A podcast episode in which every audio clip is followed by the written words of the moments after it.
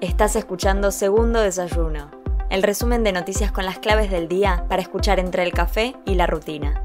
Estos son los títulos del viernes 7 de enero. Habló Vidal e intentó negar la gestapo judicial. La ex gobernadora bonaerense dio su primera nota después de que se destapara el escándalo de la gestapo antisindical. Negó la existencia de un grupo de operaciones judiciales, culpó por el espionaje a Gustavo Arribas y Silvia Magdalani y volvió a defender a Mauricio Macri para mis ministros, para, para los empresarios de la construcción, que ellos mismos lo dijeron en un comunicado hace días. Era una reunión de trabajo. Pero eh, perdóname, María Eugenia, ¿por qué estaban agentes de inteligencia sentados a la mesa? No, no termino de entenderlo. Eso lo va a tener que explicar la gente de la AFI en sede judicial.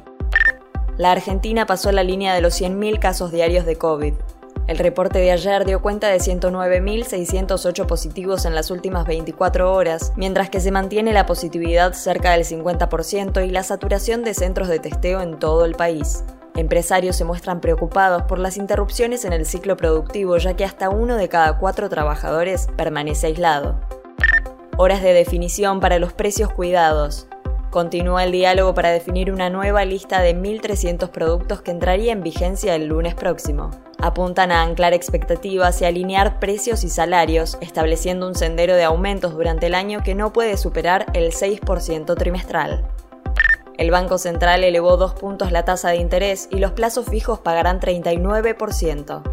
El ente que comanda Miguel Pese argumentó la decisión en el objetivo de garantizar estabilidad monetaria, cambiaria y financiera. Para personas humanas el nuevo piso se fija en 39% anual para las imposiciones a 30 días, mientras que para el resto de los depositantes del sistema financiero, la tasa mínima garantizada se establece en 37% anual.